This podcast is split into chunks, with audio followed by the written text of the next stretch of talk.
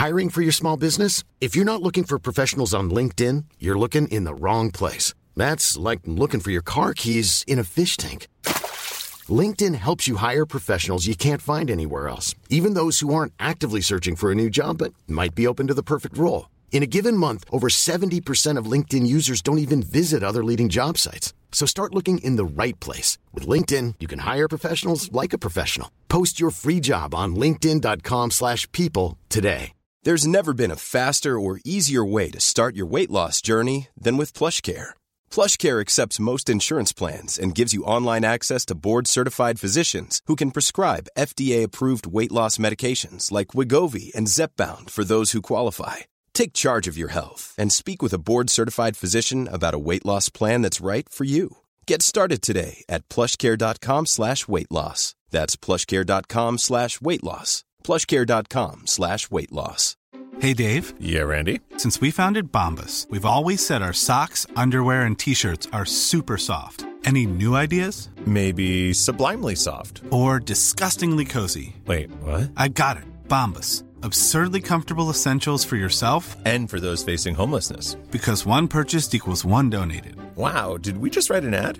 Yes. Bombas. Big comfort for everyone. Go to bombas.com slash ACAST and use code ACAST for 20% off your first purchase.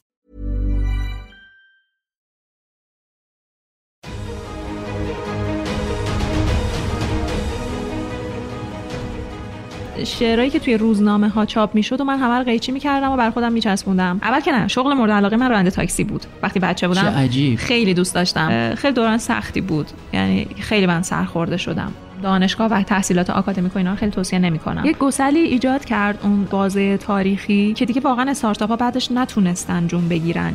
منو توی یک مسیری قرار داد که مسیری که نمی‌خوام الانم از توش بیام بیرون.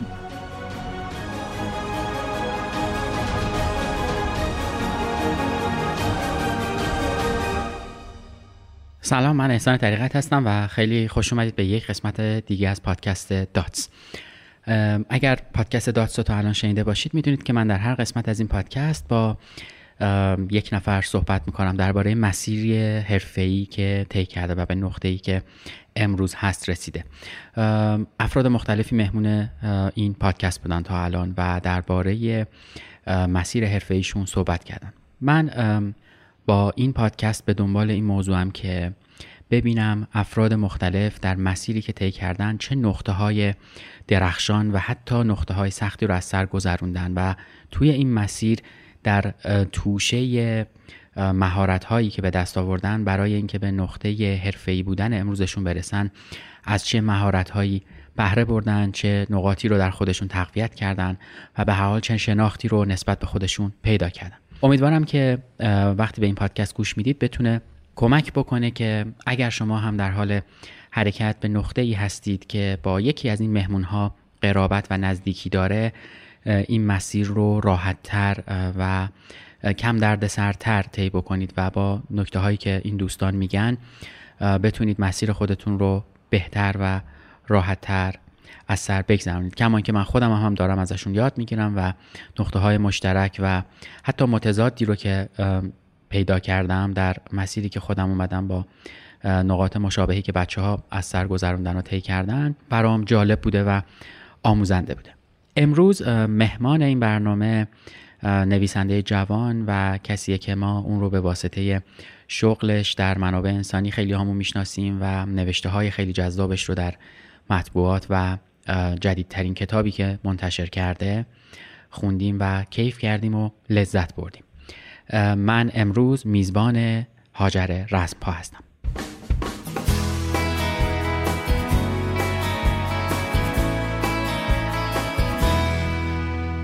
خب همونطور که تو مقدمه اشاره کردم امروز با هاجر رزمپا می‌خوایم صحبت بکنیم که کتابش هم به تازگی اومده بیرون و قرار بوده شیرینی بده دیگه. فعلا که نتونستیم بگیریم. سلام چطوری هاجر سلام مرسی احسان جان. ممنون که منو دعوت خواهش می‌کنم. کردین. خیلی ممنون که وقت گذاشتی اومدی می‌دونم هم شلوغی هم با بچه سخت خدایی وقت آزاد کردن. نه خواهش می‌کنم. آره سخته ولی. چه خبر؟ خوبی؟ خوبم خدا رو شکر. اوضاع احوال از کتاب چطوره؟ کتاب خوبه خیلی خوشحالم بابتش. از این بابت که داره خونده میشه و خیلی حالا بر من مهمه. البته نمی‌تونم بگم مهم نیست ولی این چاپ چندم و چاپ چندم و چاپ چندم باعث خوشحالیه. ولی این که داره خونده میشه و از آدم بازخورد می‌گیرم به پیام میدن راجب داستاناش حرف می‌زنیم ریویو می‌نویسن این برام خیلی ارزشمنده و دوست دارم که این جریان مستمر باشه ادامه پیدا بکنه. یکم راجع به خودش خود کتابه میگی چون یه کتاب کوچیکه داستانش یه داستان در فرانسه داره اتفاق میفته یه مجموعه داستان در واقع که هشتا داستان کوتاه داره. داستان اولش تو فرانسه اتفاق میفته توی اعتراضات جلیق زرداست. و هر کدوم اون قصه ها ماجرای پیدایش خودشون رو دارن دیگه. راجب داستان پاریس کوچولو من می‌خواستم روز آخر زندگی یک پدر بزرگی رو بنویسم که با نوش میره تظاهرات. پدر بزرگ بی. آره برزو. و واقعیتش اینه که اصلا فضای ذهنی فضای فرانسه نبود. و می‌خواستم این ماجرا توی ایران بگذره و توی یکی از اعتراضات خیابانی ایران که خب قاعدتا چون متاسفانه ما سرخود یه دستگاه سانسور روی ذهنمون داریم وقتی که داشتم می نوشتم قصه رفت توی فرانسه. الان اگر بخوام بنویسم فکرم انقدری جسارت دارم که توی ایران بیارمش. حالا دیگه مهم نیست اگر چاپ بشه یا نشه. ولی خب داستانهای داستانهای برآمده از ذهن نویسنده ایرانی متاسفانه قبل از اینکه برسه به ارشاد یه دوری انگار توی ذهن خود ما سانسور میشه. ولی حالا نتیجهش بد نشد. من دوست داشتم اون رفت و برگشت رو و اون کارکتری که شکل گرفت از برزو کریم یک پزشک مهاجر ایرانی توی فرانسه. حالا احتمالا بعدا اون پدر بزرگ که با نوش ایرانم میره تظاهرات رو بنویسم. کلا کتاب 7 تا داستان کوتاه داره که توی اغلبم توی زمان یعنی همشون تقریبا توی دوره معاصرن توی زندگی های طبقه متوسط. و خیلی برام این مهم بود که بیانگر چیزهایی باشم که برای آدم ها خیلی ملموسه و تجربهش کردن. کارکترهای مشابهش رو توی زندگیهاشون دیدن و اصلا شاید بتونن خیلی خودشون رو نزدیک اون آدم بدونن یا فرض کنن که این پدر من می‌تونه باشه این همسایه من می‌تونه باشه. تجربه خوبی بود برام. از این جهت که فکر می‌کردم بابت شروع رسمی و یک قدم جدی و شخصی برداشتن توی ادبیات خوبه که با یه مجموعه داستان شروع کنم و بعدش رمان بنویسم. ولی الان که تموم شده و از این ماجرا چند ماهی میگذره احساس می‌کنم که نه چند تا طرح داستان کوتاه دیگه هم دارم که حالا اونا هم بعد به موقع خودشون نوشته بشن و به دنیا بیان. تو ولی داستان کوتاه یا نوشته زیاد داشتی قبلا تو آره، مجله ها و اینا؟ آره آره به شکل حالا توی مجموعه های دیگه بودم توی مجله هم که هم non-fiction هم داستان می نوشتم ولی اون صدای رسمی که بخواد به عنوان یک اثر مستقلی از نویسنده خروجی کار اون باشه و بگه که خب این من هستم آنچنانتر اولین آره کار دیگه من این. آنچنانتر یه اعتبار به عنوان مستقل بودن و اینا فکر می‌کنم آره به عنوان کتاب اول دیگه. به عنوان نویسنده رسما وارد بازار آره یک. داستان آره دقیقا یک. دیگه شابکی برای کشید. نوشتنش؟ اصلا پروسش اینا چه شکلی اومده تو ذهنت؟ ببین خیلی وقت بود که آماده بود. تقریبا م، مثلا همون داستان اول که راجبش حرف زدیم پاریس کوچولو تقریبا مال سه سال پیشه. یعنی مال همون موقعی که مکرون اون چکر رو خورد.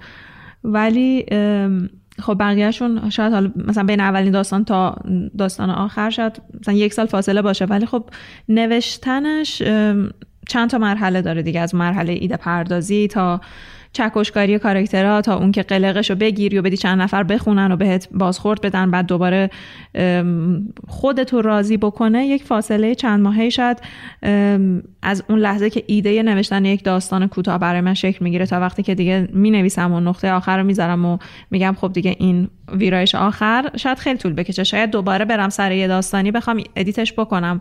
ولی کل این ماجرا فکر کنم دو سال این طورا طول کشید. اه، اینو از این بابت می‌پرسم که من من حداقل دو تا تصویر از هاجر رزمپا دارم. یه هاجر رزمپایی که اه، توی حوزه منابع انسانی داره فعالیت می‌کنه. من از راهنما کالج باش آشنا شدم. یعنی اونجا بود. حالا نمی‌دونم قبلش هم مثلا جای دیگه کار مثلا منابع انسانی کردی یا نه. اینشو نمی‌دونم. ولی اون وسط ها فهمیدم که اه هاجر مثلا ادبیات خونده هستم فکر می‌کنم ارشد ادبیات داری اگه اشتباه نکنم. هم لیسانس چون یه جا گفتی 6 سال خوندم. آره هر دوش ادبیات. هر دوتاش ادبیات بوده ولی خب سر از منابع انسانی در میاره که مثلا یه رشته دیگه دانشگاهیه یه مثلا مهارت دیگه یه شاید دانش مهارت رو من حالا آره. جلوتر راجبش صحبت کنیم. می‌خوام راجب این دوتا مسیر با هم صحبت کنیم. اینکه اصلا بریم اول سراغ ادبیات بعد از یه جایی بریم سراغ منابع انسانیه. چون فکر می‌کنم دومیه واقعا بعد ادبیات پیش اومده. دیگه بله آره. چی شد؟ رفتی ادبیات خوندی اصلا؟ ببین اینو که اصلا نمی‌دونم چی شد. رفتم ادبیات و اگر این کارو نمی‌کردم چی کار می‌کردم؟ عجیب تر بود. چون من از خیلی خیلی کودکی واقعا شیفته ادبیات بودم و توی خانواده و توی فامیل ما هم اغلب آدما علوم انسانی خوندن. یعنی یکی دو تا پزشک از تو فامیل ما بقیه همه یا وکیلن یا قاضیان حالا اونایی که کارمند نیستن. و کلا علوم انسانی برعکس اون تصور عرفی که ازش شاید وجود داره خیلی توی فامیل ما جایگاه ویژه و ارزشمند و خلاصه با منزلتی داره. من خیلی کوچولو بودم و عاشق شعر بودم. توی شهر کوچیکی هم زندگی می کردیم که خیلی کتاب فروشی و کتابخونه و اینا به اون صورت نبود. و شعرهایی که توی روزنامه ها چاپ می شد و من همه رو قیچی می کردم و بر خودم می چسبوندم توی یه دفتری که داشتم. بعد شعرها چی بود؟ مثلا آگهی های ترهیمی که اون موقع ها چاپ می‌کردن توی روزنامه ها مثلا اطلاع رسانی که مراسم سوم اینجاست فلان. بعد یه دفتر داشتم مثلا یه بچه شاید هفت ساله هشت ساله پر از شعرهای غمگین مثلا مرسیه دیگه شربتی از لب لعلش نچشیدیم و برفت از این شعرها. و خیلی شعر دوست داشتم.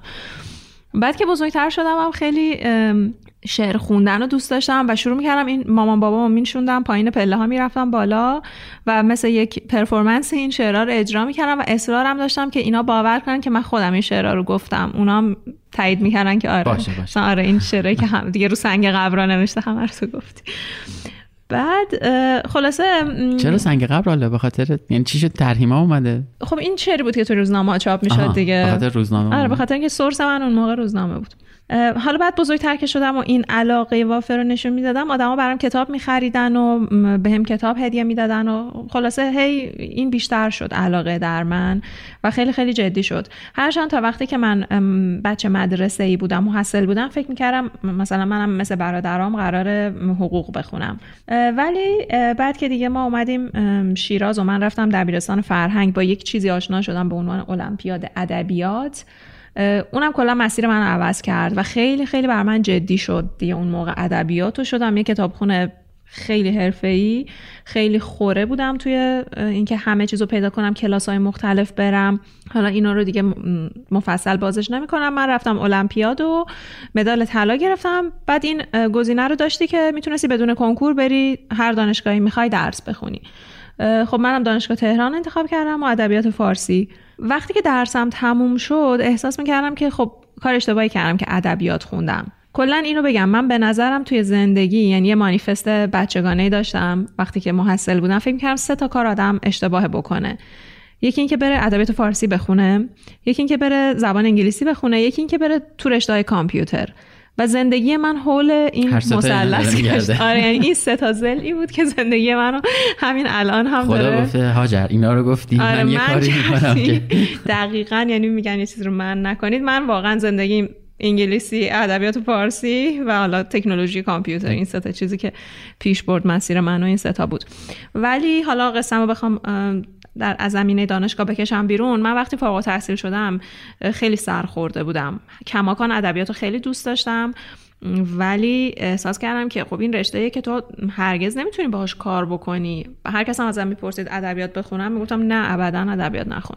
و این باعث شد من برم چند ترم حقوق بخونم. چون فکر می‌کردم خب من حتما می‌خوام برم سر کار و م، یعنی که چی و اصلا با این رشته ها نمیشه پول در آورد. خلاصه داشتم چند ترم دو سه ترم حقوق خوندم که یکی از دوستای من اون موقع توی آژانس تبلیغاتی کار می‌کرد گفت ما یه کپی رایتر می‌خوایم. اگه دوست داری بیا اینجا مصاحبه بده. داریم راجع به چه سالی صحبت می‌کنیم؟ داریم راجع به سال مثلا ام، 93 اینا حرف می‌زنیم. 93 94 حرف می‌زنیم. ده سال پیش. ده سال پیش آره.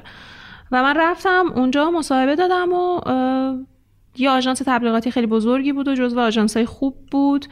بعد و می‌دونستی copywriter چیه اون موقع؟ یعنی مثلا این واژه های دیگه search کردم. آها. نه نمی‌دونستم چون جدید واقعیت. اصلا یعنی واقعا ده سال پیش می‌گفتن copywriter همه یه ذره آره. نه. نمی‌دونستم چیه که اون موقع. ولی خب search کردم بودم خب انگار می‌تونم انجامش بدم. همین که میگی چون جدید بود خیلی اونام نمی‌دونستن که قراره چی کار بکنیم. خواستن یه نفر باشه بنویسه براشون دیگه. غلط ننویسه. در این حد بود. حالا معیارشون. و من رفتم اونجا دیگه حقوق ول کردم. رفتم شدم کارمند فول تایم آژانس تبلیغاتی مات. بعد دیگه کارهایی که می‌کردم از این که حالا اون موقع میگم این چیزایی مثل استراتژی محتوا درست کردن و اینا اصلا نبود. ما آقا مثلا یه سایتی می‌خوایم بیاریم بالا مشتری ما مثلا چه می‌دونم چای کیسه ای لیپتونه. می‌خوایم مثلا یه سایتی مدل سایت توی اماراتش براش درست کنیم. بعد ما می نشستیم خب میدیم خب این content انگلیسیش اینه همونو من ترجمه می‌کردم. یا مثلا یه سری محتوا براش درست می‌کردیم توی تلگرام که اون موقع فیلتر نبود و اینستاگرام و این چیزا منتشر می‌کردیم. بعد انقدر این کار تازه بود توی ایران که حتی بچه های ما که مثلا حتی ما گرافیست نداشتیم اون موقع تیممون مثلا اسکرین شات می‌گرفت از عکسای چایای دیگه. مثلا یه لیوان شیشه چایی من متن براش مینوشتم این می‌شد content ی که مثلا کمپانی لیپتون پول می‌داد واقعا بابتش آره نبود اون آره. و گذشت و گذشت و گذشت. خب من از یه کپی رایتر ساده کم کم ارتقا پیدا کردم و فهمیدم چی به چیه و رفتم توی واحد خلاقیت همونجا همون حالت خوب. بود با اون کاره یعنی مثلا اینجوری بود که من ادبیات خوندم آره. انتظار میره من نویسندشم مثلا یعنی خودم ممکنه من آره. انتظاری از خودم داشتم اون حسه رو اون موقع نداشتم بعدا اومد سراغم ولی اون موقع انقدر از فضای انتظایی ادبیات می‌خواستم فاصله بگیرم و انقدر ولع اینو داشتم که کار واقعی بکنم اصلا ام، می‌دونی هم یه تایمی از این بابت که اومدم توی business خوشحال بودم. از اینکه مثلا دارم یه شعاری طراحی می‌کنم که میره روی بیلبورد. مثلا یه کمپینی طراحی می‌کنم که هواوی داره اجراش می‌کنه. دارم مثلا دارم می‌بینم کلماتی که من نوشتم الان در سطح شهر شده یه شعاری روی یه تابلویی. اینا برام حس خوبی داشت چون انقدر از اون فضای انتزاعی می‌خواستم با شتاب بیام بیرون و وقتی میگم فضای انتظایی به این خاطر که من کلا کارکترم وقتی میگم ادبیات خوندم آدما فکر می‌کنن که یه آدمی هم که مثلا خیلی آرومه و اهل شم و چراغ و فانوس و در صورت که من اینطوری نیستم اصلا. و خیلی نگاه هم, هم به روز نسبت به ادبیات. ولی متاسفانه توی دانشگاه های ما هر چقدر مقطعی که داری توش تحصیل می‌کنی جلوتر میره از اون ور اون کانتنتی که دریافت می‌کنیم میاد تو قرون میشه، مازیتر. آره. آره مثلا دیگه ما توی ارشد و دکترا واقعا یه چیزایی می‌خونیم از ابتدای مثلا اولی شعری که سروده شد چی بود؟ و واقعا توی دنیای امروز ما حداقل توی ایران اینو نمیشه ازش نمیشه تبدیلش کرد پیوندش داد به کار. یعنی خیلی خیلی انتظایی میشه. استاد دانشگاه تربیت می‌کنن یعنی کسی آفرین. آره استاد دانشگاه تربیت می‌کنن و بعدم راهش نمیدن برای اینکه بیاد وارد اون فضای هیئت علمی بشه. یه فضا خیلی سیاهیه متاسفانه. و مثلا دقیقا یادم سر یکی از کلاسا بود که تصمیم گرفتم من دیگه نمی‌خوام کلا من بیفته این ورا برگردم. سر کلاسی بود که درسش واحد درسی ناصر خسرو بود و ما داشتیم عقاید اسماعیلیه میخوندیم. و مثلا یه دختر مثلا 21 دو ساله پر شر و شوری که واقعا می‌خواستم کار کنم می‌خواستم جهان رو کشف کنم و منظورم از ادبیات اصلا این چیزی نبود که داشتم دریافت می‌کردم توی دانشگاه. اصلا برام مهم نبود که مثلا آدم تو ذوقش می‌خوره چون خیلی. این که میگی اصلا اسمش یه ذره افسرده کننده است من- قشنگ یادم ترم اول دانشگاه لیسانس یه استادی داشتیم سخت افزار میومد می‌گفت به استاد سنی داشت و برخلاف استاد خوبی بود ولی خب سنی زیادی داشت. ولی یه روز اومد یه برد خیلی بزرگی دستش بود مثلا دو برابر یه مثلا کتاب. بعد داشت با آب و تاب توضیح می‌داد که این مثلا فلان کیلوبایت رمه مثلا. بعد من اون موقع مثلا چه می‌دونم 4 مگ رم تو کیفمون بود یه برد خیلی کوچولو. بعد من اینجوری بودم که این خیلی. عقبی استاد چرا اینجوری؟ یعنی آدم خیلی تو ذوقش می‌خوره تو دانشگاه. بعد چیز میشه اون انگیزه های اولیه‌اش از دست میده دقیقا دقیقا. عقاید خورده- حالا مثلا آره عقاید اسماعیلی. ببین تا یه جایش هم حتی شاید مثلا برات جالب باشه که بدونی خب این آدما چی فکر می‌کردن. ولی وقتی هی تکرار میشه تکرار میشه تکرار میشه و کاربردی نداره به آره، شکل آخرش بده. آره. یعنی تو هیچ وقت نمیگی خب من می‌خوام الان برم یک پژوهشی بکنم. نمی... نمی‌خوام بگم که این کار غیر ممکنه ها. ممکنه ولی تایپ همه دانشجوها این نیست. و تو اصلا خیلی بیهوده است اگر بخوای هر سال یه تعدادی ورودی دانشجو بگیری و تو مخشون پر از این محتوایی بکنی که قراره جایی ازش استفاده نکنن و بعد سال بعد دوباره همینا تکرار بشه. چیزی که من از ادبیات دوست دارم و دلم می‌خواد توی دانشگاه اتفاق بیفته اینه که تو مثلا میری آقا چهار تا مطالعه تطبیقی می‌کنی بعد میگی اینا رو می‌تونم ازشون یه استفاده بکنم یه پژوهش مثلا مردم شناسی بکنم ببینم که چه تأثیری داشته اصلا اقتصاد چه تأثیری در زبان آدم ها داشته چه واژگانی استفاده میشه چیا حذف شده یا چه می‌دونم آدم ها تو منطقه یک چطوری حرف می‌زنن. مثلا یکی استادای ما یه بانمکی تعریف می‌کرد میگفتش که اگه یه نفر توی شوش بگه که مثلا چهار تا پسر جوون 20 ساله باشن بگه بیان بریم بیل بزنیم یعنی که بیان بریم فعلگی کنیم یه پولی در بیاریم. ولی همین آدما اگه چه می‌دونم تو منطقه یک بگن بیان بریم بیل بزنیم یعنی بیان بریم بیلیارد بازی کنیم. و این باز چیزاییه که آره خیلی خیلی ببین ادبیات اتفاقا خیلی می‌تونه کاربردی باشه. ولی متاسفانه تصوری که توی دانشگاه حداقل دانشگاه تهران دانشگاه تربیت مدرس دانشگاهی خوب کشور که من بودم و, و شک ندارم که بقیه جاهام تا حد زیادی همین روال دارن. آره خیلی متاسفانه کهنه و فرسوده است. حالا بگذاریم برگردیم به داستان من توی آژانس تبلیغاتی و خیلی خوب داشت پیش می‌رفت و آژانس تبلیغاتی تو می‌دونی بالاخره فضای خیلی جذاب و خیلی پر از جوانای پر انرژی یعنی کلا اتمسفر اونجا برای اینکه کار اول یک نفر باشه به نظرم خیلی جذابه. آدمای خلاق و خوشفکر رو می‌بینی برای منم کار اولم بود و خب خیلی چیز برای یادگیری داشت. و واقعا هم به وجد می اومدم از اینکه خب می‌رفتم توی جلسه با کمپانیایی که قبلا فقط مصرف کننده محصولشون بودم. حالا چه FMCG بودن چه چه می‌دونم یه کمپانی موبایل بوده کمپانی پوشاک بوده. اون موقع بود اون موقع تو ایران خیلی زیاد بودن. آره خیلی برند زیاد بودن و جلسات جلسات خیلی با شکوه جشنهای با شکوه. قهد و برند شدی آره الان که واقعا هیچ چیز یعنی قوی دیگه مثل اون موقع نیست. ولی مثلا اون موقع جشنهای آخر سال خیلی با شکوهی می‌گرفتن برندها و اینکه تو رو مثلا به عنوان کپی رایترشون یه ارج قربی داشتن دیگه ارج قربی داشتی.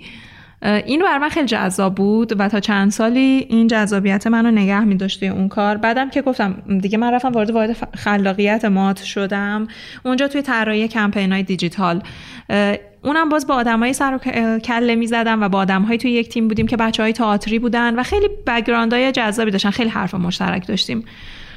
من فکر کنم نزدیک مثلا سه چهار سال توی این حوزه کار کردم و بعد دیگه احساس کردم خب به عنوان یک کسی که خیلی ارزش افزوده داره خلق می‌کنه اونقدری داره دریافتی نداره از کمپانی. و کلا آژانس های تبلیغاتی همشون همین جورین نیروهای جوان و تازه نفس و خوشفکر ولی خب کلا آژانس می‌دونی وضعیت پرداختی و بیمه و این چیزاش خیلی جذاب نیست توی ایران.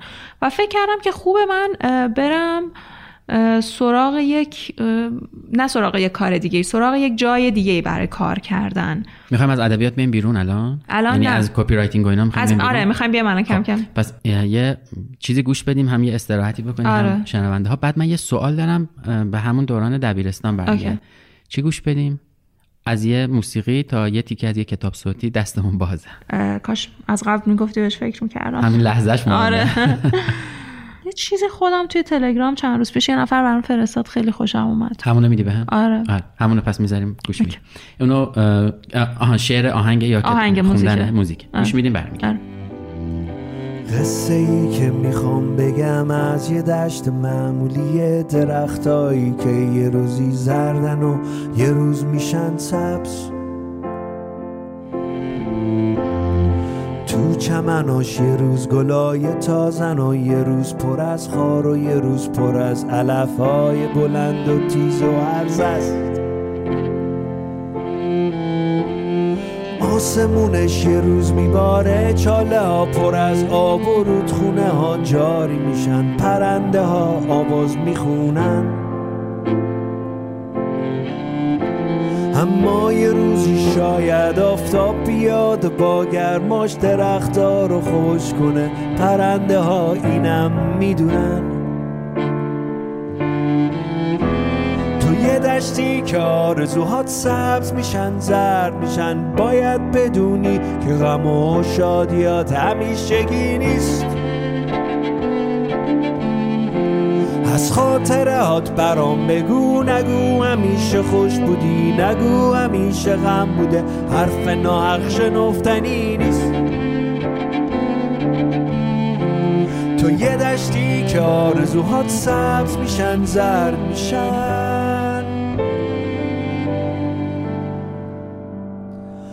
قصه ای که می‌خوام بگم از یه دشت معمولی درختایی که یه روزی زردن و یه روز میشن سر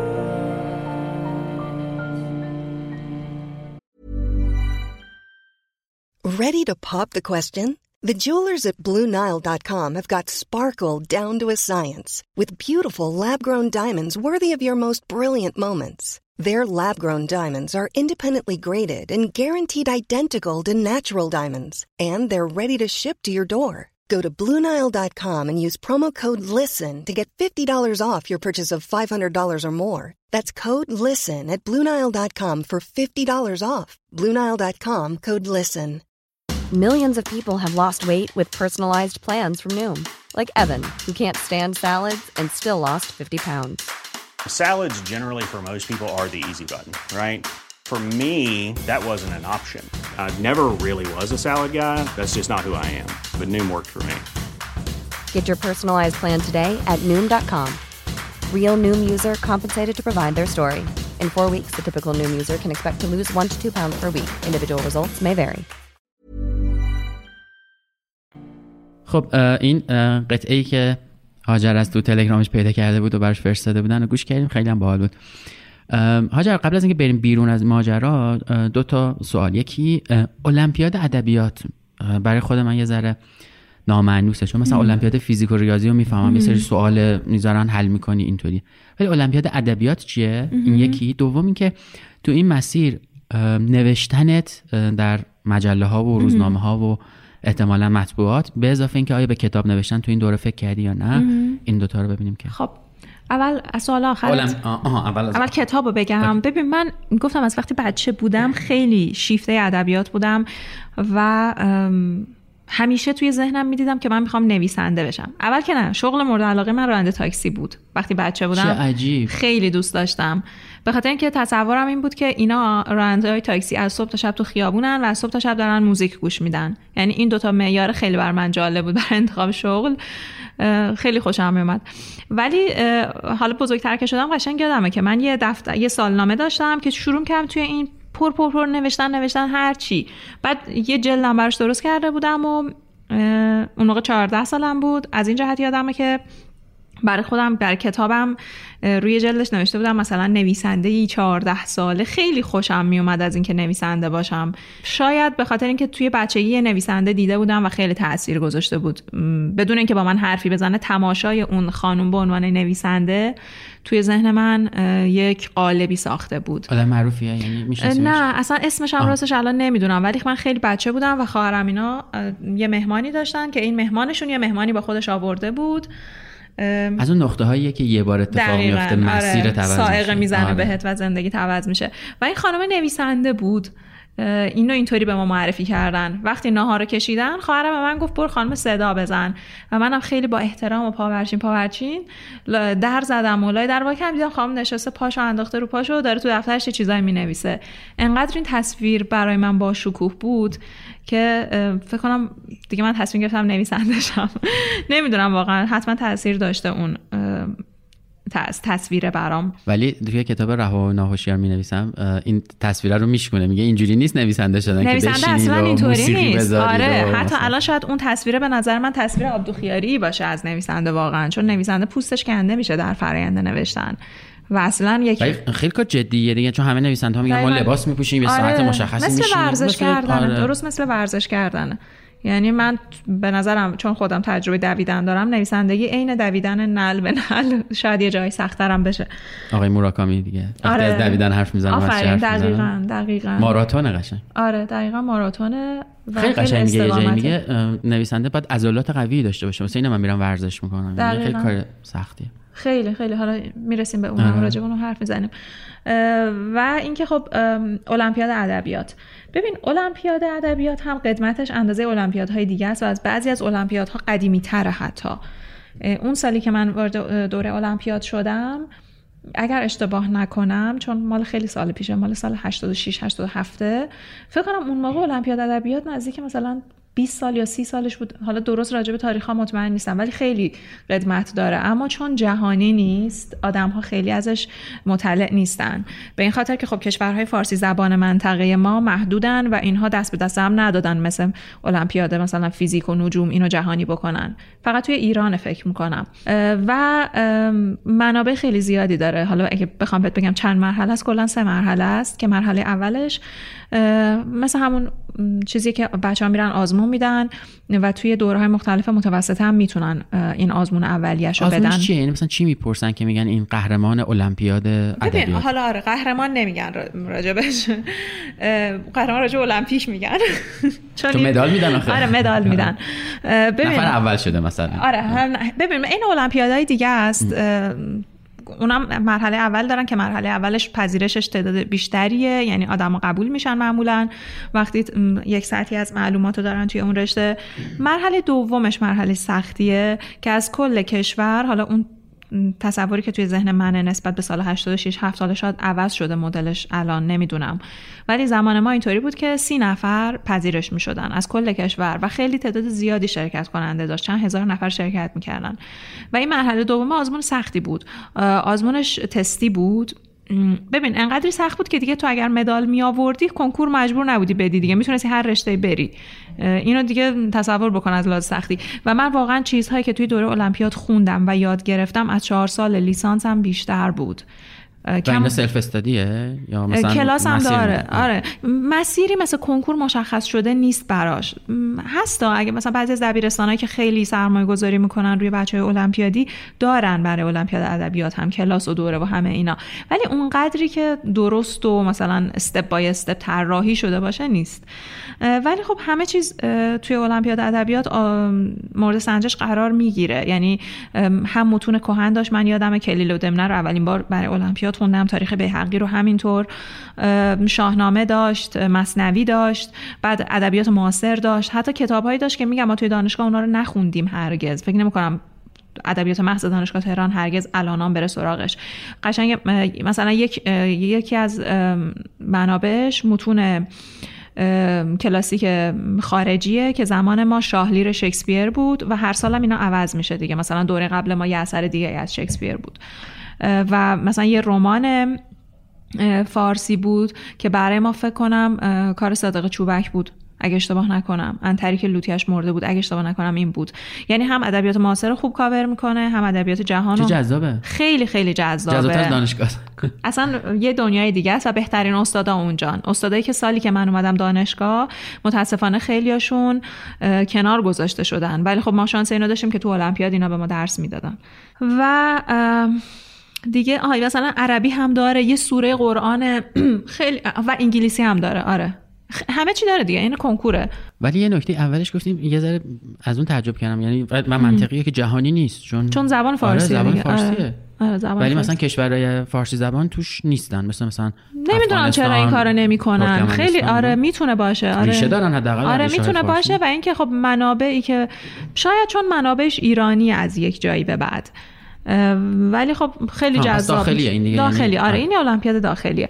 ولی وقتی که تو این چیزو قبول میشی مرحله دوم قبول میشی وارد اردوی المپیادی میشی توی همون ساختمانی که بقیه بچه های المپیادی هم هستن. یعنی ما صبحونه و نهار رو یعنی کلا کلاس ها با همون بغل دستت مثلا ریاضی. آره دیگه فیزیک و ریاضی. اون موقع ساختمانش توی سردار جنگل بود. الان می‌دونم که رفته یه جای دیگه. ولی یه جایی مثلا مثل یه دانشکده مثل یه دبیرستان خیلی بزرگی که این مراسم و این کلاس ها توش برگزار میشه. بعد یه دوره یک ماه هست وقتی که مثلا سی نفر آدم پذیرفته میشن از سر تا سر ایران میان اونجا یک ماه از صبح تا ساعت چهار پنج بعد از ظهر کلاس میرن و بعدش یه دوره فشرده هم امتحان می‌گیرن ازشون مصاحبه داره امتحان مثلا نوشتن حالا خلاقانه هم داره. مثلا دیگه خیلی دیگه اون چیزای مفصلی میشه.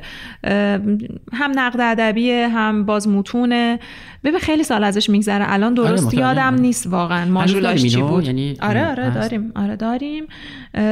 و جذاب دیگه. اینم بین بچه های ادبیات محبوبیت خودشو داره. احساس می‌کنم کلا این تب و تاب المپیاد افت کرده. چون مثلا یادم چندین سال پیش مثلا المپیاد ریاضی می‌رفتن قهرمان جهان می‌شدن مدال می‌گرفتن. آره. حالا تیم اول می‌شدن تیم هشتم می‌شدن. بعد تلویزیون می‌گفت نمی‌دونم. ببین فکر می‌کنم ما خیلی دور شدیم از اون فضا اینم راست میگه اینم هست. چون منم وقتی که تو اون سن و سال بودم نوجوان بودم جوون جوون تر بودم خیلی دنبال می‌کردم. من بزنم به تخت شما هنوز. آره مرسی. جوانی. بعد آها بعد المپیاد ادبیات هم اینطوریه دیگه. یه تعداد محدودی مدال طلا می‌گیرن یه تعداد محدودی مدال نقره یه تعدادی هم مدال برنز می‌گیرن یه تعدادی هم فکر کنم هیچی نمی‌گیرن. دیپلم افتخار می‌گیرن. اگر اشتباه نکنم میگم چون اینا این مدالا بر اساس امتیازیه که میارن مثلا بله، اگر بله. 80 به بالا بیارید طلا می‌گیرید ببین امتحان می‌گیرن دیگه بعد از اون که اون ماژولا رو بهت درس میدن آره. سنجش طلا اینه که از یه عددی بیشتر آره. بیاری یا بیشترین عدد رو بیاری بیشترین امتیاز رو بیاری چون میگه یه تعدادی طلا مثلا. فکر کنم ده نفر مدال ت- ده نفر پنج نفر نمی‌دونم. مدال خب. طلا می‌گیرن توی هر دوره ای یه تعدادی نقره خوب یادت مونده ها یعنی چون خیلی برای. منم اون موقع یه چیز مهمی بود تو زندگیم الان احساس می‌کنم که خب گذشته یه مرحله بود ولی اون موقع واقعا بخش از هویت اون زمان ها اون نقطه ها مهمه. آره خیلی بر من مهم بود. آره. الان بعدا که فکر می‌کنم بهش می‌بینم که خیلی زیادی براش تلاش کردم. شاید اگه مثلا یک سوم این تلاش رو می‌کردم همین مدال رو می‌گرفتم. شاید الان تاثیر گذاشته دیگه. شاید الان مثلا انقدر خوب و روون داری می‌نویسی تاثیر مطالعات اون نه موقع و حتما آره بی. تاثیر نیست. بی تاثیر نیست ولی تنها مسیر هم آره، نیست. قطعاً. آره. یه نقطه است کلا من خیلی جهان. موافق دانشگاه نیستم. دانشگاه و تحصیلات آکادمیک و اینا رو خیلی توصیه نمی‌کنم. چقدر خوشحال شده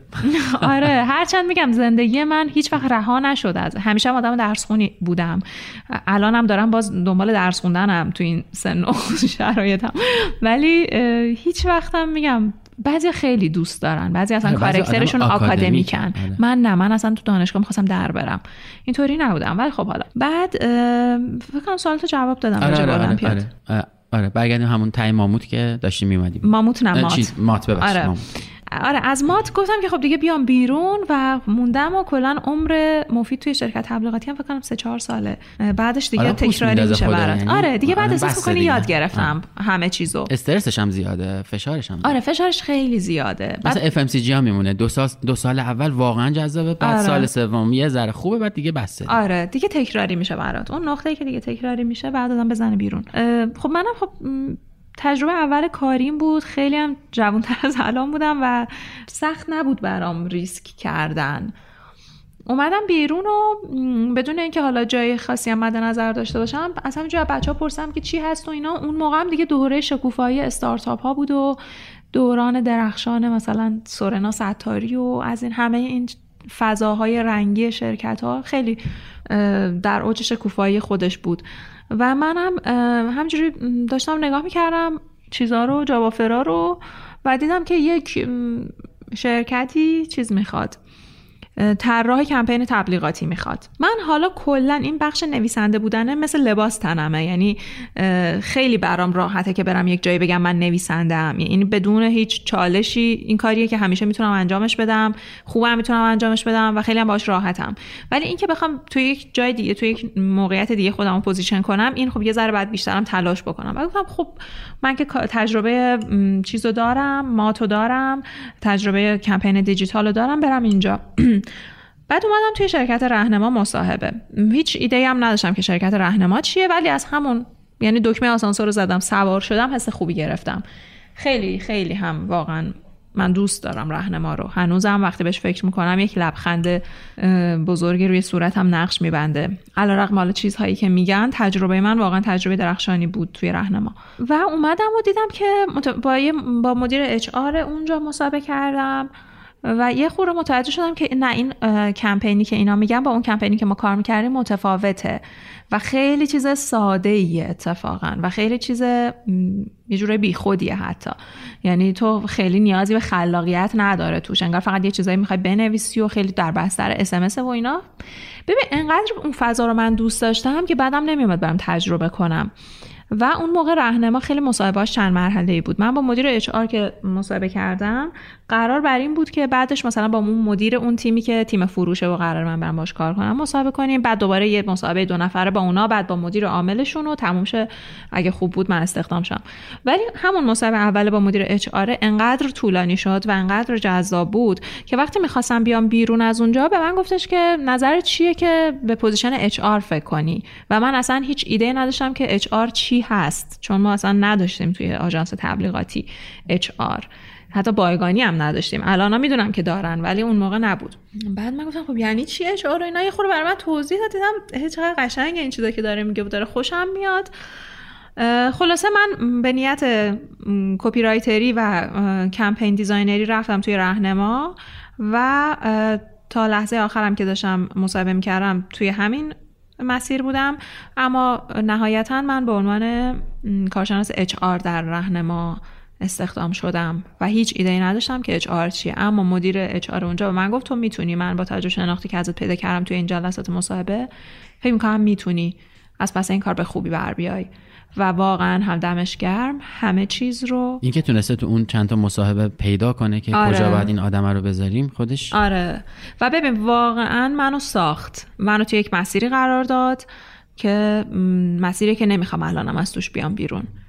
و احساس کردم که تمام چیزهایی که من توی زندگیم یاد گرفتم و دیدم و شنیدم و نوشتم اینجا به کارم میاد. خیلی واقعا اونم یکی از همون سائقه هایی بود که خورد به من و مسیرم مشخص کرد. و اصلا اون سال HR و employer branding و اینا توی ایران مطرح نبود. نه من می‌دونستم چیه نه خیلی های دیگه می‌دونستم 97 اینا رو داریم میگیم 96 7 باید باشه. آره 96 رو دارم میگم. اصلا خب هنوزم جدیده. آره هنوزم جدیده ولی الان دیگه مناسبت هاشو مثلا ظاهر سازی هاشو خب خیلی آره. می‌دونن چیه. ولی اون اتفاق اصلیه اونجا تازه داشت رقم می‌خورد و رهنمام شرکتی بود که خیلی هزینه می‌کرد از این بابت. خیلی هم شرکت سخاوتمندی بود براش مهم بود که واقعا براش مهم بود که کارمنده حالشون خوب باشه. من همیشه یادمه این تصویر که به هر حال وجود داره از رهنما و بعد رهنما کالج. فضای محترم در این حال پویای رنگی آره. رنگین از بابت حالا این مبلمان, و اینا. نه معلومه که فضا فضای جذابیه برای آره. آدمایی که کار می‌کنن. دقیقا. و من همیشه اینو میگم که یکی از شانس های بزرگ من تو زندگیم این بود که توی اچ آر شرکت رهنما قرار گرفتم. خیلی تجربه درخشانی بود. برای من پر از لحظاتی که می‌تونستم خلق کنم دستم باز بود برای اینکه به قول حالا مدیرم می‌گفت می‌تونیم این پول رو آتیش بزنیم ولی یه تجربه خوبی به دست بیاریم. و می‌تونستم خودم رو بشناسم و اصلا یک اعتماد به نفس عجیب و غریبی به من داد کار کردن توی اونجا و می‌دیدم که چقدر اصلا من متعلق به این فضام باور نمیشه من صبحها ما چون خونمون یوسف آباد بود رهنما عباس آباد پیاده می‌رفتم. من خرامان خرامان به سمت شرکت یعنی لیلی کنان انقدر اینجا. آره. اصلا انقدر حالم خوب بود. من فکرم هیچ وقت توی زندگیم امیدوارم حالا در آینده باز تجربه مشابهی داشته باشم. ولی هیچ موقع تو زندگی اونقدری حالم با کار کردن خوب نبود که اون سالها خوب بود. خود راهنما بودی اون موقع؟ بعد, بعد رهنما کالج اون موقع راهنما کالج دنیا نیومده بود هنوز. آره, آره. بعد حالا اونم ماجرای خودشو داره. رهنما کالج از دل همین تیم رهنما HR رهنما به وجود اومد. و خب چیکار می‌کردی تو اون تیم کارم حالا کار مختلفی بود.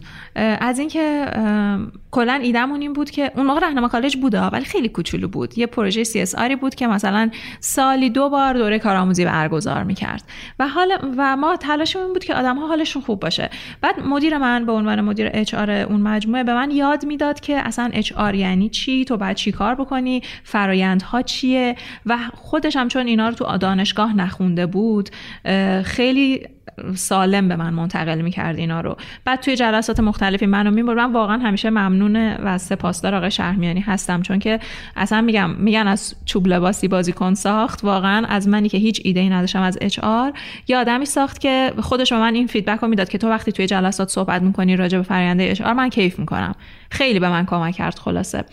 و هنوزم می‌کنه خب منم با یه بگراند خیلی خلاقانه ای با یک کوله باری از ادبیات و سینما و اینا رفتم اینا رو تزریق کردم تو اون Even when we're on a budget, we still deserve nice things. Quince is a place to scoop up stunning high-end goods for 50 to 80% less than similar brands. They have buttery soft cashmere sweaters starting at $50, luxurious Italian leather bags, and so much more. Plus, Quince only works with factories that use safe, ethical, and responsible manufacturing. Get the high-end goods you'll love without the high price tag with Quince. Go to quince.com/style for free shipping and 365-day returns. غذا تا اونجایی که می‌شد فرایندها رو سعی کردیم خیلی جذابتر ارائه کنیم. و توی شرکت مثلا بازی طراحی کنیم ایونت های مختلف طراحی بکنیم جلسات کتاب و فیلم و از اینجور برنامه ها بذاریم. بعد با شرکت های دیگه بشینیم با اچ حرف بزنیم نمایشگاه های مختلف برگزار کنیم. خیلی خوب و رویایی بود. اصلا هنوزم میگم حالا خوب میشه. دوران خیلی خوبی بود تا آبان 98 دیگه که همه چیز به هم ریخت و اینترنت مشکل براش پیش اومد و منم از اون تایمه واقعا داون شدم هنوزم داونم یعنی از اون تایمی بود که من خیلی چیزها بر معنیشون از دست داد. ولی تا قبلش واقعا توی قله دوران کاری خودم بودم و میگم واقعا خرامان خرامان صبح ها می‌رفتم شرکت. ولی اینترنت که اونطوری شد و قطع شد و همه اینا خیلی دوران سختی بود. یعنی خیلی من سرخورده شدم. آبان 98 من دقیقا دو ماه بود شرکتم درست کرده بودم. بعد کارخونه نوآوری میشستیم. تازه مثلا یک نفرم شده بود سه نفر توی همون زاویه. سه تا صندلی داشتیم و داشتیم یواش یواش مذاکره می‌کردیم. مثلا یه دو تا سوله بریم بالاتر یه میز بگیریم. آره. یه شب قشنگ یادمه تو اون ماجراها. یه هفتم شد. یعنی زیاد نبود ولی, زیاد نبود. ولی تاثیرش مثل تاثیر کودتایی بود که توی دوره مصدق پیش آره. اومد و روشنفکرها رو کلا پاشونده از من یکی بچه ها دیدم گفتم تو چرا وایستادی؟ گفتش که من نمی‌تونم برم. گوگل مپ رو باز کرد. مثلا یهو 80 تا نقطه قرمز روی گوگل مپ بود که من اینجوری بودم. پیاده بریم صبح برسیم. مثلا راحت‌تر. آره. اینا خلاصه ماشین زدم ماشین قبول کرد. بعد همینجوری که رد می‌شدین صحنه ها رو مثلا می‌دیدی یه آره. جاهای بسته یه جاهای عجیب غریب شده. خیلی خیلی خیلی بد بود. تصویر عجیبی خیلی ببین احساس می‌کنم یک گسلی ایجاد کرد اون بازه تاریخی که دیگه واقعا استارتاپ ها بعدش نتونستن جون بگیرن. یا اون می‌دونی تلاش ها بعدش متوقف نشد. من همچنان سعی می‌کردم خودم رو لیلی کنان لیلی کنان برسنم به شرکت ولی یه چیزی انگار در دل تو دیگه برنگشت سر جاش و یک عدم اعتمادی به همه چیز ایجاد شد. چون من خیلی تا قبلش احساس می‌کردم که زیر پامون قرصه چقدر افقهای روشن پیش رومونه. اصلا انقدر همه چیز معنی داشت و یک هو همه چیز تویی شد از معنی. فضای اکوسیستم هم جذاب بود. خیلی پول خیلی. خارجی می اومد اینوست می‌شد آره. اصلا این همه ایده های خلاقانه این همه آدمایی که داشتن برمیگشتن برعکس الان. کلی اکسلراتور بود آره. مثل آواتک و چیزای دیگه که جون می‌گرفتن. اصلا درخشان بود خود کلی آره. استارتاپ اون موقع داشت؟ خیلی خوب بود. دوره خیلی خوب بود. دیگه. آره و متاسفم که از افعال ماضی براش استفاده می‌کنم. من خیلی سعی کردم ولی نشد واقعا نشد. یعنی میگم مدیر من که این هم, هم من همیشه مدیونشم بعد از اون سال 98 مرتب داشت از من فقط نامه استفاده دریافت می‌کرد. حالا به طرق مختلف. دیگه بعدش هم خورد به کرونا و آره، اون بازه های دورکاری. یعنی فکر می‌کنم بعدش اتفاق خوب خیلی کم بعدش افتاد. هواپیما شد بعدش هواپیما شد. شد همه چیز یعنی کرونا شد. یعنی آره. تو 6 ماه هر روز تو یه ماجرایی. هر روز انگیزهای تو برای خوب نبودن بیشتر می‌شد. شاید همین بازه بود از لحاظ کاری که من دوباره به ادبیات پناه آوردم. یعنی اون مخدری که می‌تونست منو سر پا نگه داره. البته که هیچ وقت ازش دور نبودم و هیچ وقت ازش گسسته نبودم. ولی احساس کردم یه خورده کار به معنای business داره معنی معنیشو برام الان از دست میده و من می‌خوام اصلا برم دوباره به اون فضا انتزاعی برگردم. یا انگار دوره یه دایره چرخیده بودم. اینم بخونم و بنویسم و آره اصلا دیگه این دنیا ارزش زندگی کردن. تارک دنیا آره این استارتاپ من تو این وضعیتم. آره. ببین البته خب ماکسیموم فاصله رو رعایت کنم با آدم آره این البته من باید شفاف کنم که اصلا نوشتن یک پروسه انفرادی نیست ابدا نیست. ولی شاید اینکه آدم ها توی یک بازه هایی توی ایران مخصوصا تصمیم می‌گیرن که از هیاهو فاصله بگیرن و برن به دامن هنر پناه ببرن به دامن ادبیات و اصلا دور دوری کنن. حتی اصلا به عنوان یک خواننده منفرد تو خودتو position بکنی نه اینکه بخوای فقط هم بنویسی. چون میگم نوشتن اصلا کار انفرادی نیست. شاید فقط فعل تایپ کردن یا فعل نوشتنه که در خلوتت هم می‌تونی انجامش بدی. ولی قبلش اون محتوا رو تو از جامعه دریافت می‌کنی. اون دریافتاتو وقتی فیلتر می‌کنی تبدیلشون می‌کنی به یک اثر هنری. اینا چیزی نیست که در خلوت اتفاق بیفته صرفا. خب حالا پراکنده گویی کردم. برگردم دوباره به کارم توی رهنما و رهنما کالج و employer branding توی حالا این فاصله زمانی قبل از اتفاقات ناگواری که پیش بیفته پیش بیاد و مملکت رو بندازه توی سرازیری ما خیلی خوب داشتیم کار می‌کردیم و employer branding اصلا یک چیزی بود که من به نظرم همه آن چیزی که من یاد گرفته بودم و اشتیاق داشتم برای یاد گرفتنش رو پوشش می‌داد. یک چیزی بود که توش تحلیل رفتار داشت روانشناسی داشت داده داشت حتی میگم هنر داشت تا حد خوبی و حرف زدن با آدم ها داشت. چون من آدمی بودم که خیلی با آدم ها خیلی خیلی قوه همدلی بالایی دارم و خیلی خوب می‌تونم آدم ها رو درک بکنم. با آدم هایی که اصلا خیلی هم دوست ندارن صحبت کنن می‌تونستم یک آدمی باشم توی اون کمپانی که آدم ها بیان راجع به مسائلشون حرف بزنن باهاش. و این چیزی بود که ما اون موقع نیاز داشتیم بهش. و بعد دوباره اینکه چجوری حالا راه حل طراحی بکنیم بریم از پارتنر بیرونی کمک بگیریم. چه می‌دونم دوره فلان بذاریم برای اینکه آدم ها برن با یک تراپیستی حرف بزنن. چیزایی که میگم الانم تازه است ولی اون موقع دیگه خیلی نو بود و خیلی خواهان داشت. پولیر برندینگ حالا هم از بود داخلیش هم از بود خارجیش برای من خیلی کارساز بود. هم از لحاظ کارکتر خودم هم از لحاظ تاثیر مثبتی که می‌تونستم توی محل کارم خلق بکنم. و این شد که رهنما هم که تا اون موقع تا قبل اون سالها خیلی استراتژی چرا خاموشی داشت و اصلا دوست نداشت خیلی هم توی سوشال میدیا فعالیت بکنه. رهنما هم کم کم البته میگم این به واسطه فعالیت های من نبود. رهنما همیشه به نظر من جای خوبی برای کار کردن بوده. این تجربه من البته. حالا ممکن شنونده شما تجربه متفاوتی داشته باشن که حتما همینطوره. حتما هر کسی تجربه خودش کسی خوبه یا کسی من میگم برای تیمی که من رفتم توش تیم اچ خیلی تجربه خوبی بود. و رهنمام شروع کرد به برند سازی کردن. حالا هم از طریق خود اسم رهنما توی سوشال میدیا هم از طریق رهنما کالج که بعدا بیشتر شکل گرفت و دورهای مختلفی برگزار کرد و خیلی خوب همه چیز داشت پیش می‌رفت دیگه. تا اینکه خب حالا مثلا به واسطه کرونا و اینا دوره های ما توی بستر آنلاینی برگزار شد که خیلی چیز بود ناشناخته بود برای خودمون هم. فکر کنم یه مدتی هم متوقف شد اصلا یه 4 5 ماه دیگه حتی آنلاین هم نداشتید چون آره چون داشتیم زیر ساختاشو درست می‌کردیم. فکر کنم تمام دوره هایی که حضوری داشت برگزار می‌شد قرار بود بر استودیو ضبط بشه و یک هزینه های هنگفتی بابت اینکه استودیو بگیریم چیکار کنیم می‌خواستیم خیلی هم نمونه های خارجی رو benchmark کرده بودیم که بهترین ها رو ارائه بدیم. ولی بعد دیدیم که آقا نه این کار اشتباست. این کار اشتباس یعنی یه پول زیادی اینجا خرج شده ها. ولی بعد دیدیم که نه بهتره که دوره ها live برگزار بشه. یا بعد دیدیم نه بهتره که اینا رو ترکیب بکنیم. چون مدلی نداشتیم که از روی اون بخوایم بریم. هی آزمون و خطا هی آزمون و خطا و هی آزمون های پرهزینه خطاهای پرجریمه. ولی خوب بود. الان به نظرم یک توی یک حالت خیلی خوبیه. چون الان دوره هیبریدی. آره هم حضوری هم غیر حدودا چند نفر تو رهنما کالج چهار تا دوره دارید درسته؟ یعنی نه بیشتره. الان بیشتر حتی انقدر بیشتره که من همشون رو نمی‌دونم چیه ولی یادم فصلی برگزار می‌کردی. آره نه الان که خیلی الان متفاوت شده. هم حدودا فکر می‌کنی حداقل اون دو سال اول چند نفر از رهنما کالج فارغ التحصیل شدن؟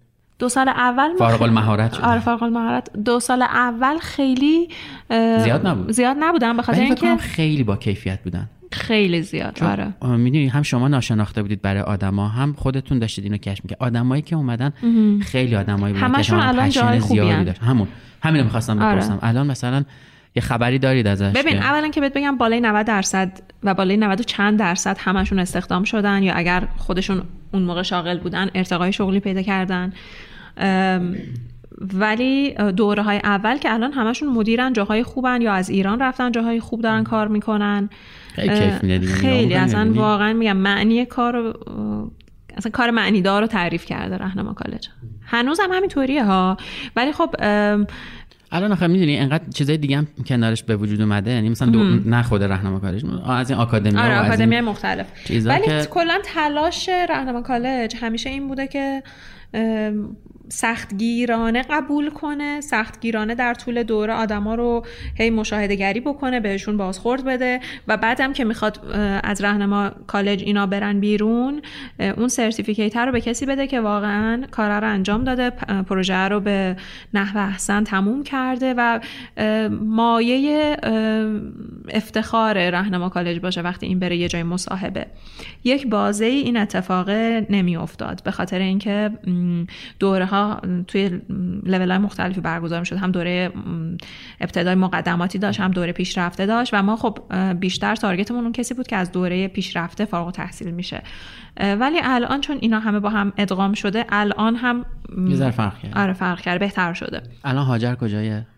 مسیرشه. الان ببین نمی‌دونم واقعا کتابشو چاپ کرده فیدبک داره می‌گیره. آره. چاپ چندمه کتابت الان پنجم. چند, چند وقت گذشته از چاپ یک؟ سه ماه؟ آره فکر کنم. کمتر. اردیبهشت خرداد. آره. اردیبهشت رونمایی کتاب نه نه اردیبهشت نبود خرداد. خرداد تیر مورد سه ماه آره. گذشته چاپ به پنجم آره. تقریبا. ببین نمی‌دونم کجای مسیرم الان ولی می‌دونم که یک نقطه هستم که باید مسیر رو یه خورده تغییر بدم برای خودم. در سن تقریبا 29 30 نه بابا. سی و دو. نه بابا. آره. شوخی می‌کنی. من فکرم سی. مرسی. 20 تازه داشتم اینجوری که اینطوری 29 و نیم و هنوز بابا. سی نشده. نه. نه تقلب کردم از رو یکی از ویدیوها داشتم. فکر می‌کردم خب اگه اون ویدیو اونجا گفت 28 پس الان دو سال گذشته. نه دیگه خیلی گذشته. چهار سال گذشته. 32 آره.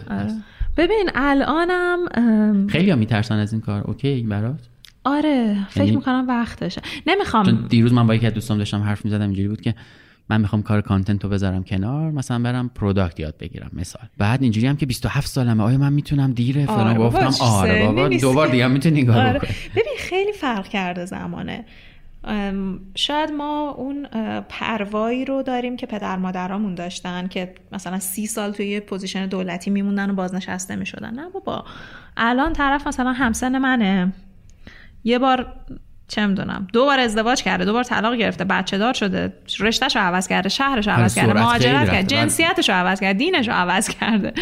یعنی شجاعت رفته ولی هم سرعت دارم. آره یعنی نمی‌دونم مثلا شجاعت اسمشه یا نه ولی تغییر دیگه اون مفهوم وحشتناک و ایستا رو نداره خدا رو شکر. من قشنگ یادم پدرم میگفتش که ببین من یه جای دولتی کار می‌کردم سالها بعد میگه این آب باریکه با آره. قیمت و حواست باشه. بعد من اینجوری بودم که اون موقع واقعا هم اینجوری بودم که آره راست میگه. الان اینجوری هم که آب باریکه چیه بابا؟ آره.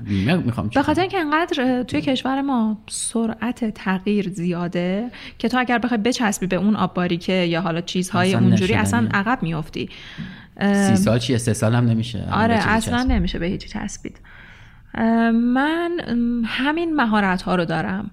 خب اگر بخوام برم وارد یک حوزه جدیدی بشم با همین ابزار دارم میرم. نمی‌دونم شاید ابزاری نیست. خیلی ابزار آره ابزار خوبیه. می‌دونی یه چیزی بگ- بگم این وسط پرانتز باز کنم. چند روز پیش داشتم فکر کردم چقدر مفهوم آرزو توی سنین مختلف فرق می‌کنه برای آدما. من مثلا نوجوان بودم یه آرزویی داشتم. مثلا شاید وقتی نوجوان بودم آرزوم این بوده که مدال طلای المپیاد داشته باشم و به نظرم این دیگه یه چیزی بوده که واقعا گیم چنجر بوده توی زندگی من. الان به نظرم نه اصلا چیزی نیست. یا مثلا شاید 27 8 سالم بوده آرزوم بودیم بوده که بتونم یه خونه بخرم. به نظرم خیلی دیگه ثبات زندگی پیدا می‌کرد. الان نه. الان که مثلا 32 سالمه خیلی جالبه. آرزوم می‌دونی چیه؟ دلم می‌خواد بتونم اینجوری که به فارسی می‌نویسم به انگلیسی بنویسم. و می‌دونم که این آرزویی نیست که محقق بشه چون زبان مادری داستانش چیز دیگه یه ظرافتاش چیز دیگه. یه شاید بتونم درست و بی غلط بنویسم تا چند سال دیگه به انگلیسی و اینم به نظرم یه آرزویی بشه که دیگه انجام شده و بذارم مدل آقای موراکامی اینجا کار نمی‌کنه؟ که میگه من خیلی انگلیسی بلد نیستم انگلیسی ساده می‌نویسم. کلا انگلیسی آره نه. نمی‌دونم شاید کار بکنه. شاید اصلا انگلیسی یعنی شاید یه بار امتحانش بکنی آره شاید. انگلیسی کسی که زبان اولش چه چیز دیگه یه کلا خب یه داستان دیگه باشه. قرار نیست مثلا با شکسپیر آره، اصلا مقایسه بکنیم که قراره مثلا بعد با فردوسی و سعدی اینا مقایسه آره نمیشه آره اصلا. راه نداره. ولی کلا من- منظورم راجع به سیالیت این مفاهیم مختلفه. الان نمی‌دونم کارم به نظرم یه چیزایی که مفهوم سیالی داره. فقط می‌دونم که من اگر بخوام برم مثلا به قول تو توی حوزه product کار بکنم یا برم توی حوزه مثلا UX کار بکنم هرچی می‌دونم ابزار من اینه که من فرهنگو می‌شناسم می‌تونم خیلی خوب بنویسم می‌تونم با آدم ها همدلی کنم و تجربه طراحی کمپین طراحی مسیر شغلی و طراحی مثلا و تجربه منتور بودن تو حوزه اچ رو داشتم. اینها چیزهاییه که من توی چمدونم دارم. حالا نمی‌دونم این چمدون رو کجا می‌خوام بذارم زمین باز کنم. شایدم واقعا همچنان بمونم همین جایی که هستم. ولی چیزی که برام محرزه اینه که وقت یه تغییری بر من فرا رسیده. چه باحال؟ آره. بعد این چمدونه فکر کنم چمدون جهان شمولیه. یعنی هر جایی پهنش کنی قابل تطبیقه.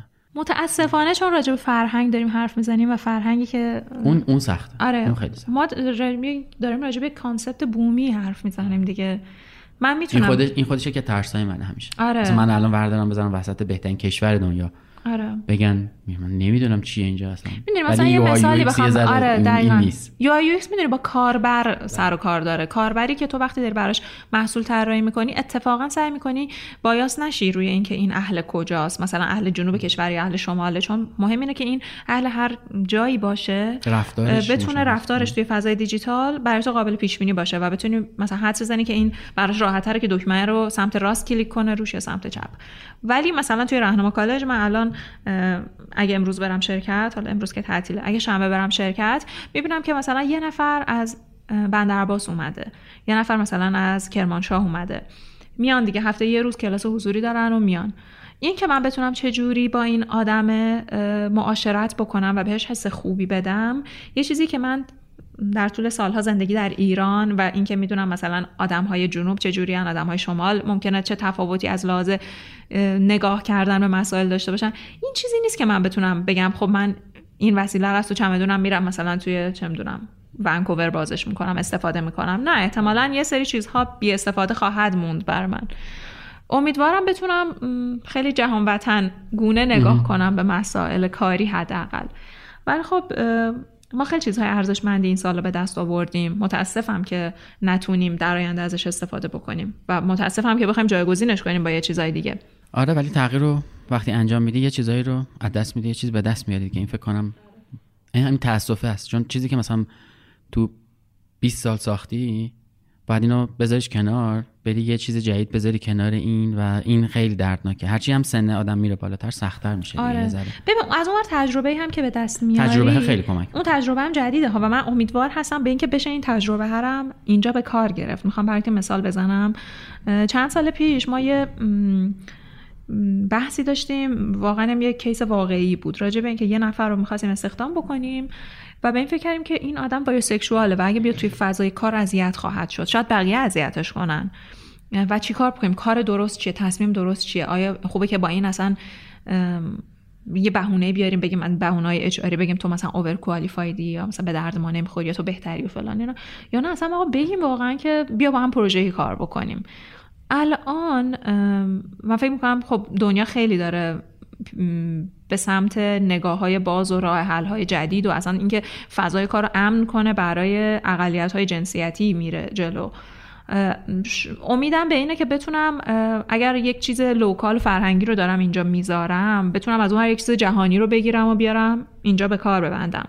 اینکه بتونیم فضای کار امنتر بکنیم برای زنها برای کسایی که توی اقلیت به حساب میان حالا از هر جهت که بخوای بهش نگاه کنی. قبلا این نگاه نبود دیگه. یعنی خیلی آره خیلی تغییر کرده. اینجا هم تغییر کرده. آره اینجا که خیلی تغییر کرده خوشبختانه. و اینکه میگم بده بستونه دیگه. یک بله. چیزی رو متاسفانه مجبوری بذاری و یک چیزی رو از به دست بیاری. خیلی هم دمت گرم. مرسی. خیلی کیف داد. کتاب بعدی کی در میاد؟ در میاد.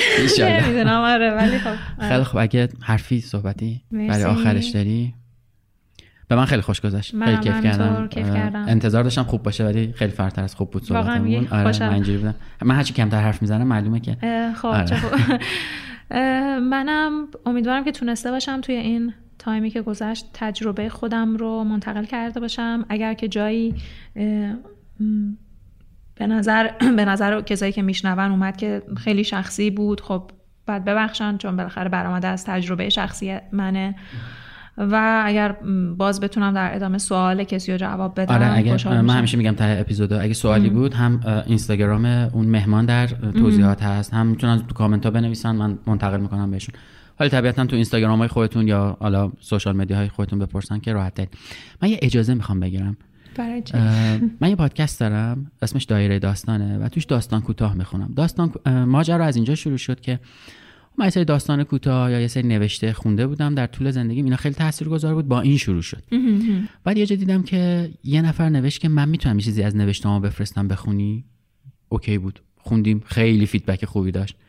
یه جورایی راجع به زندگی مثلا سه نسل از خانواده‌شون بود. و بعد مثلا یه،, یه کسی گفت من می‌تونم نوشته رو با صدای خودم بخونم. اونم اوکی بود. می‌خوام ازت اجازه بگیرم یکی از نوشته ها تو که حالا تو نشریات چاپ شده رو من برای اون پادکست بخونم. هر کدومو که خودت انتخاب بکنی به هم بدی.